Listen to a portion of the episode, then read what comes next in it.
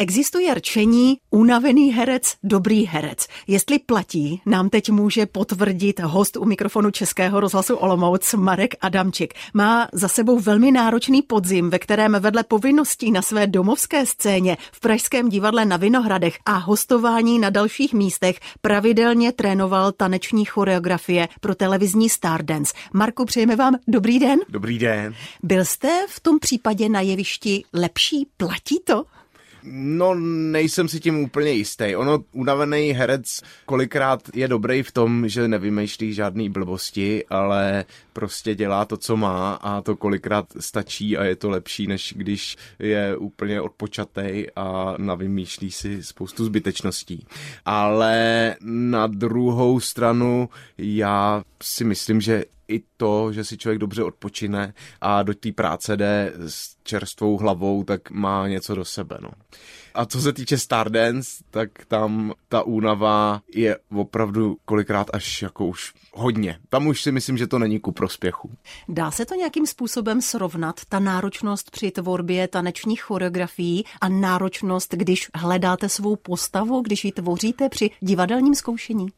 Je to úplně něco jiného, protože ten tanec je úplně jiný formát a ten sportovní tanec zvlášť je hrozně technická disciplína, nebo sportovní, jako závodní tanec, ale vlastně to něčím je sport, když to v tom divadle těch možností, jak se vyjádřit, vlastně máte víc a musíte mnohem víc hledat taky, než v tom tanci, kde je to hodně záležitost toho, ty věci, které děláte, tak udělat jako precizně a vlastně trénujete hrozně malinký kousíček časový, na kterým vy cizelujete každý detail, když to v tom divadle přece jenom ta plocha je mnohem delší a to znamená, že to vaše soustředění se taky musí rozvrhnout na delší časový úsek.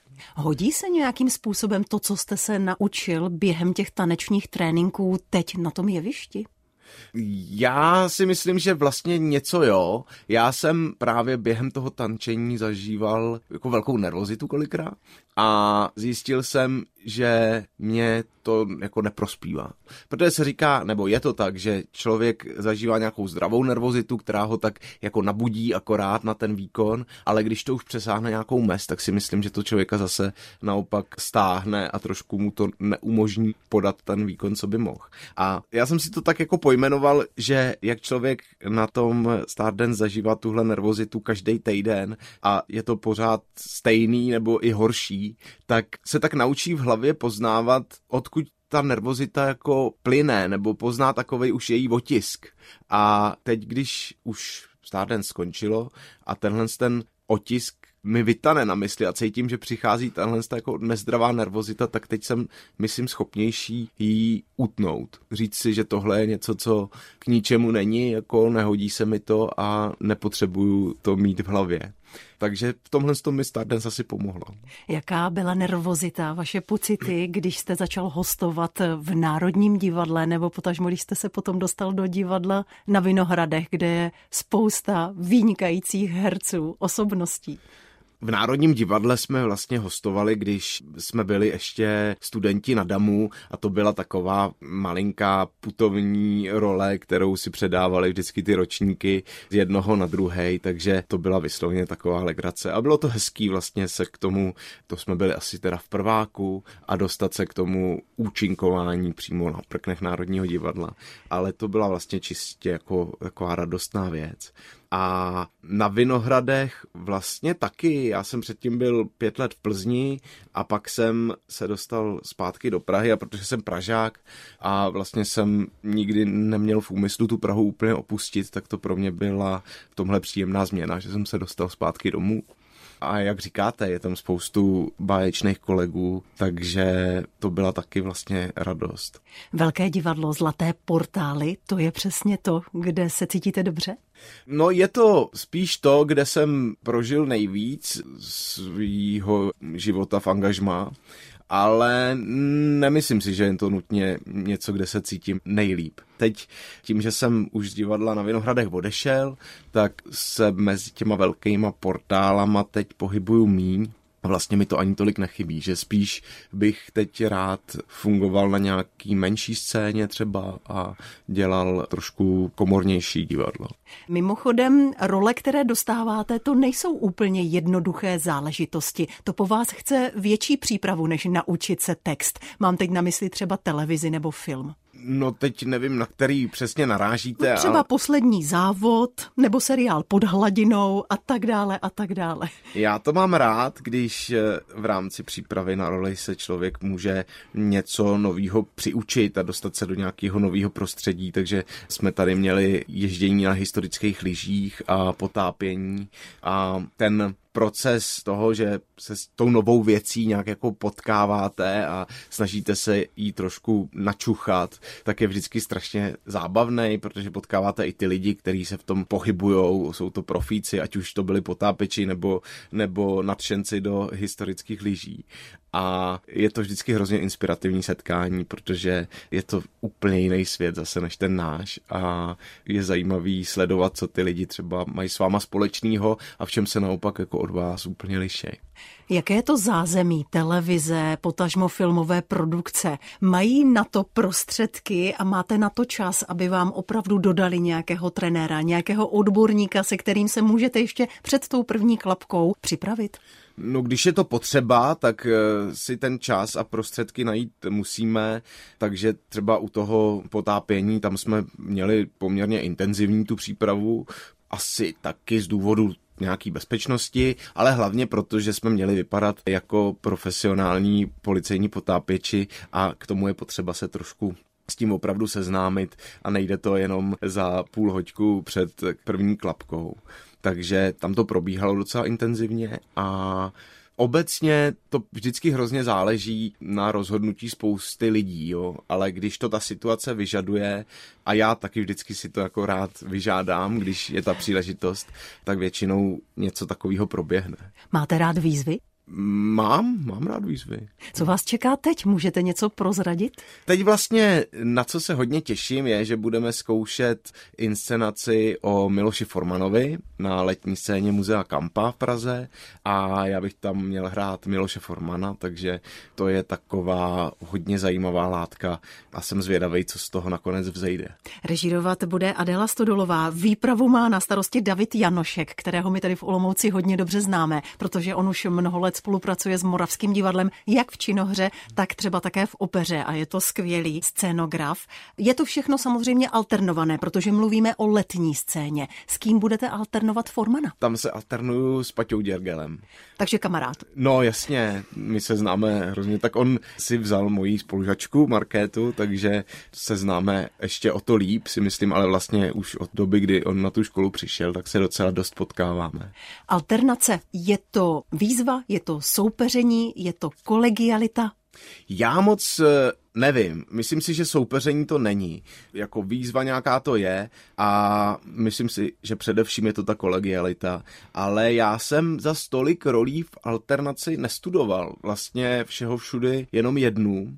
A pro mě to bylo náročné v tom, že člověk, když eh, tu věc zkouší sám a v rámci těch zkoušek má nějaký svůj čas a prostor, aby to celý jako vybudoval, tak eh, v rámci těch alternací najednou ten váš čas a prostor se zmenší teda na polovinu. A vlastně jste zvyklá na nějaký svůj rytmus, na nějaký svůj postup a je potřeba si uvědomit, že se to všechno jako smrskne na menší časový úsek a musíte pracovat víc i mimo ty vlastní svoje zkoušky, protože jich prostě nebudete mít tolik.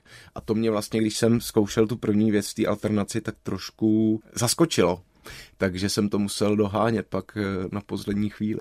Marku, proč konec v angažmá v divadle na Vinohradech? No, jak jsem říkal, pro mě ty zlatý portály a ty velký e, divadla mají svoje kouzlo, ale už jsem v nich strávil dost času mm-hmm. a vlastně e, jsem zjistil, že bych si od nich asi chtěl trošku odpočinout. No.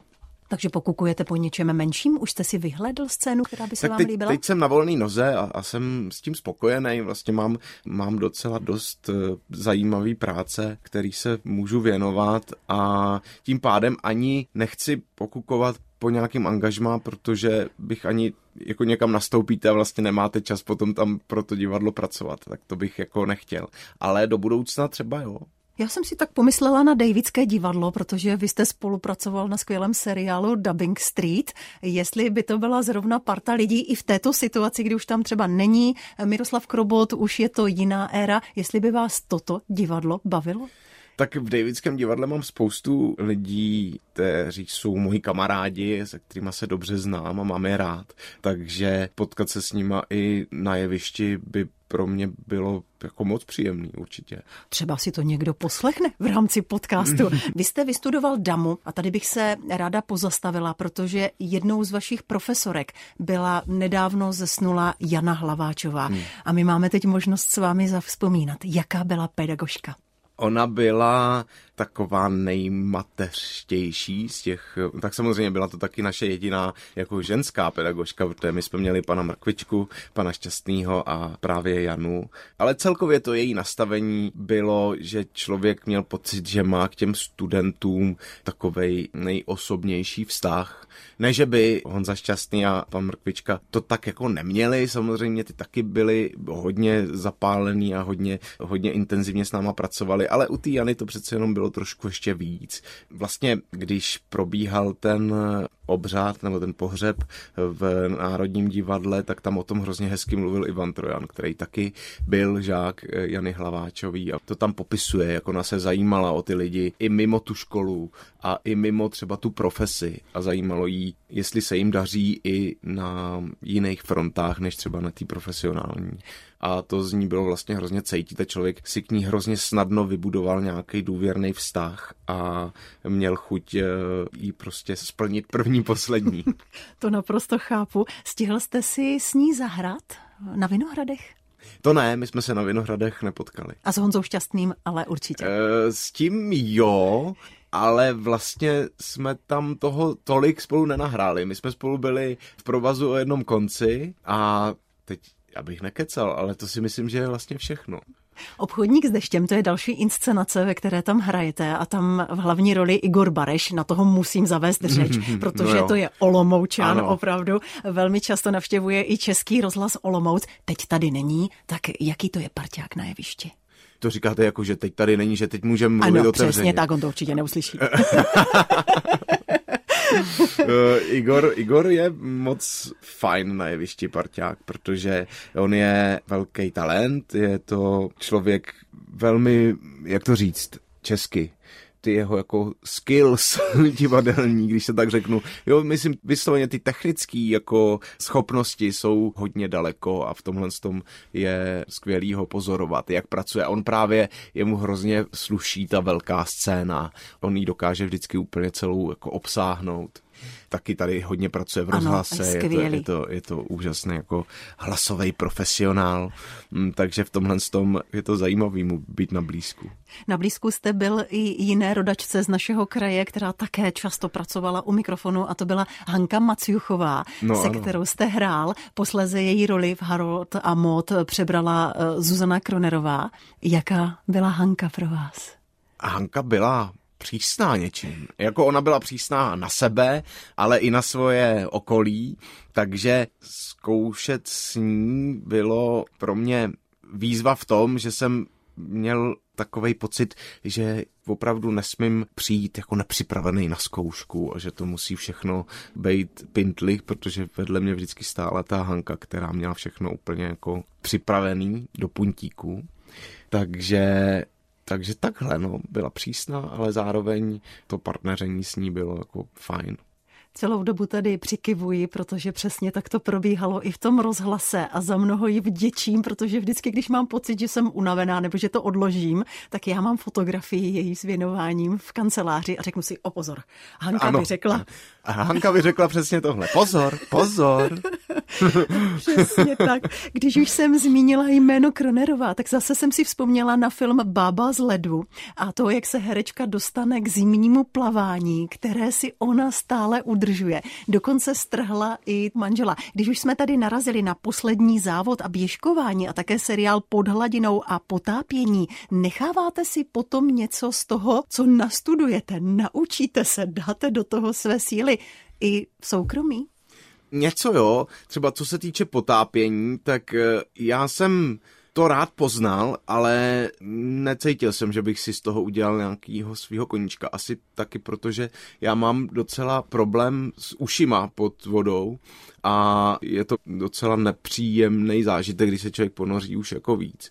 Takže jsem si říkal, že s takovýmhle předpokladem to není úplně ideální koníček ale je pravda, že jsem se pak i potápil v moři s flaškama a s automatikou, protože jsem chtěl konečně zažít to potápění, kdy se nepotápíte jenom do bahnitý vody, kde nevidíte, eh, no, kde nevidíte na dva metry, ale, ale vidíte taky nějaký ten podvodní život. A to byl zážitek eh, taky moc krásný. Ale i tam jsem si uvědomil, že přece jenom mám k tomu velký respekt a myslím si, že kdybych se tomu fakt chtěl věnovat jako hodně, tak pak je potřeba tím trávit opravdu hodně času, protože získat nějakou rutinu a nějakou jistotu pod tou vodou chce opravdu pečlivý trénink.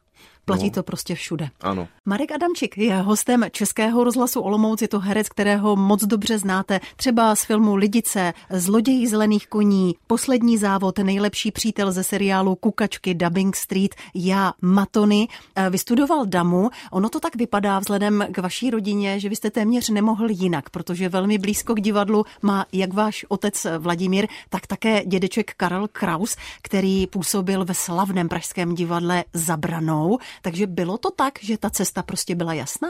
Nebylo, určitě ne. Já jsem se sice okolo divadla od malička motal, ale neměl jsem tu potřebu se tomu věnovat eh, jako profesionálně. Myslel jsem si, že se vrtnu do nějakého úplně jiného světa, ale zároveň, když se přiblížila ta maturita a ty přijímačky na vysoké školy, tak mi to nedalo a protože to bylo něco, čemu jsem se opravdu jako věnoval od malička, vydrželo mi to až do toho čtvrtáku na tom Gimplu, tak jsem si říkal, že to prostě zkusím, že bych si to pak vyčítal, kdybych to aspoň neskusil se přihlásit a poznat zač toho loket, protože samozřejmě člověk si říkal, tak jako tam berou deset lidí z třístovek, jako to není moc velká šance, že by to klaplo. Ale zároveň jsem si říkal, tak proč ne? No tak uh, aspoň to bude nějaká zkušenost. Ale myslel jsem, že pokud se tam nedostanu rovnou, tak uh, to tím budu mít uzavřený ale tím, že jsem se na tu školu dostal, tak jsem najednou se začal stávat opravdu hercem. No. Vy jste na zkušenou vyjel potom i do Anglie, do Londýna. Proč?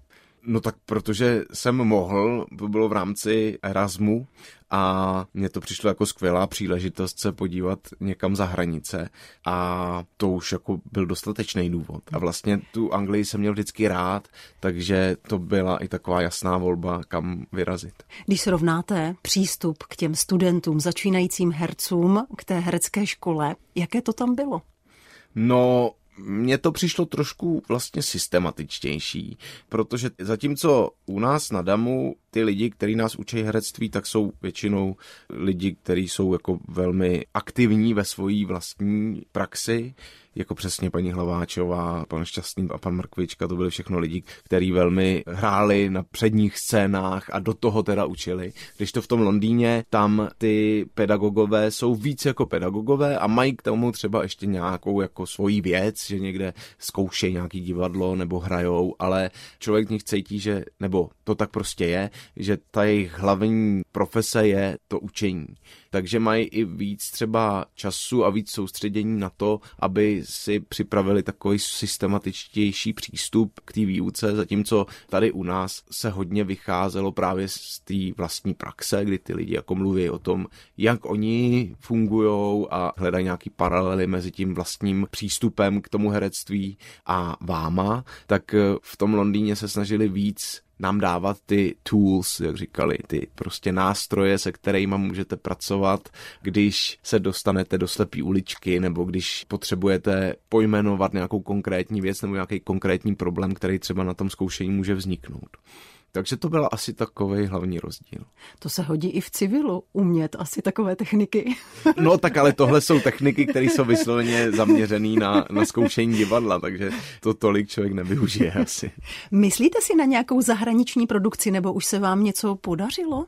No tak nemyslím, já jsem ně, něco málo natáčel i se zahraničníma produkcema, ale jinak to není něco, co bych aktivně stíhal. Tady u nás se točí docela dost věcí, takže někdy se člověk k něčemu takovému dostane, ale zatím jsem jako spokojený tady u nás. Nedávno jsem slyšela takový dost velký rozhovor s Aňou Geislerovou, která mluvila o tom, jak začali dělat um, takové semináře výuku filmového herectví. Chybělo vám něco takového právě na Damu, když jste se potom dostal před kameru? No na Damu se k tomu vůbec tenkrát jsme nedostali, takže to člověku chybělo dost. A vlastně můj první velký film, kterýho jsem se zúčastnil, byly Lidice a tam jsem byl opravdu úplně hozený do vody a bylo to nepříjemný v tom, že lidi kolem nemají čas vás učit, jak se hraje ve filmu. A vy to musíte rychle nějak okoukat a dělat, co umíte. A tím, že to natáčení i vznikalo v takovém mírném chaosu, protože se tam vyměnil režisér a ty přípravy byly vlastně pro toho Petra Nikolajeva hodně stužený do pár týdnů nebo měsíců, tak neměl čas. Jo, ze začátku to vypadalo, že budeme mít i čtený zkoušky a budeme jako víc se na ty věci připravovat, ale nakonec to bylo tak, že najednou jsem stál na place a Petr mi vysvětloval, co si tam mám povídat s Rodenem a kdo mě potom praští puškou do hlavy. a, já jsem vůbec nevěděl, která by je, ale snažil jsem se dělat, že vím a že to nějak prostě zvládnu. No. Zvládl. Vašek Fiala byla velká role, lidice měli úspěch, stále se opakují v televizi. Dá se vaše kariéra rozdělit na tu před seriálem Kukačky a po seriálu Kukačky? Já ji takhle nedělím. Jestli to někdo takhle vnímá, tak asi jo, ale pro mě to asi takhle úplně nebylo, že by to bylo před a po kukačkách. Myslím si ale, že určitě se objevilo mnohem více lidí, kteří je, je, to je on. Myslím si, že větší efekt v tomhle tom měla ta naše pohádka Nejlepší přítel. Mm. Že tam mě lidi začali hodně poznávat. A to vlastně bylo i před kukačkama Nejlepší přítel. Takže od té doby už jsem byl tak nějak zvyklý, že mě lidi jako občas někde poznají. A je zajímavý, jak se ten čert mě jako drží, no. Eh, hodně lidí pořád mě má s tímhle s tím spojených. Marku, ale vy se znáte, vy se vidíte každý den, to bylo jasné, že ten čert prostě někdy musí přijít na kariéře. jo, a já jsem za to rád, jako to bylo naprosto skvělé. No. Jak to vypadá s vaším psaním? Protože já jsem v několika odkazech narazila na to, že vy si děláte poznámky, píšete si nějaké deníky a rád byste něco vydal. No, tak pořád je to stejný. pořád si píšu a nemám teď žádný konkrétní plány, co dál. No. Teď prostě se furt věnuju tomu herectví a nemám soustředění na nějakou úplně jako jinou činnost asi. Protože dost i poměrně mladých lidí, herců vašich kolegů, publikuje. Vydávají ano, to je knižky. pravda. Zrovna Marta Dancingerová, se kterou ano. tady jsme včera hráli, tak ta už má za sebou dvě knížky třeba. Hmm. Hledám ženu nástup i hned mimochodem, eh, když uvidíte, protože jsem zaznamenala, že budete hostovat třeba v Brně, takže se tam můžou určitě lidé přijít podívat. Máme také plesovou sezónu, co Lenka Nora Návorková, vaše taneční partnerka. Byli jste se někde proskočit na nějaké akci? Byli, už jsme se byli proskočit. Eh, teď nedávno jsme byli ve Cvikově a v Liberci, kde jsme tančili a čeká nás to zase dál, takže jsme opravdu uprostřed plesové sezóny a plesáme, jak to jde. Myslím, že by mi posluchači neodpustili, kdybych nezmínila vaši ženu, Evu Adamčikovou, Samkovou, ale já ji chci zmínit v tom, že vy jste se potkali na velkém benefičním koncertu Světlo pro světlušku, které vy jste moderoval. Mě zajímá tahle profese. Děláte ji ještě a máte ji rád? Jako moderoval jenom, já jsem tam byl jenom na chvilku, protože ten koncept byl takový, že s každým tím sportovcem mluvil nějaký herec, takže já jsem opravdu tam měl jenom pětiminutový výstup Ale přímo s tou Fkou. v televizi před celým národem. Ano, taky jsem z toho byl teda nervózní pěkně. E, nakonec to dopadlo dobře, já si pamatuju, jak byla generálka, kam Fka ani nepřijela a teď já jsem si celý den dělal rešerši, co ona je vlastně zač, protože já jsem ji opravdu moc neznal předtím.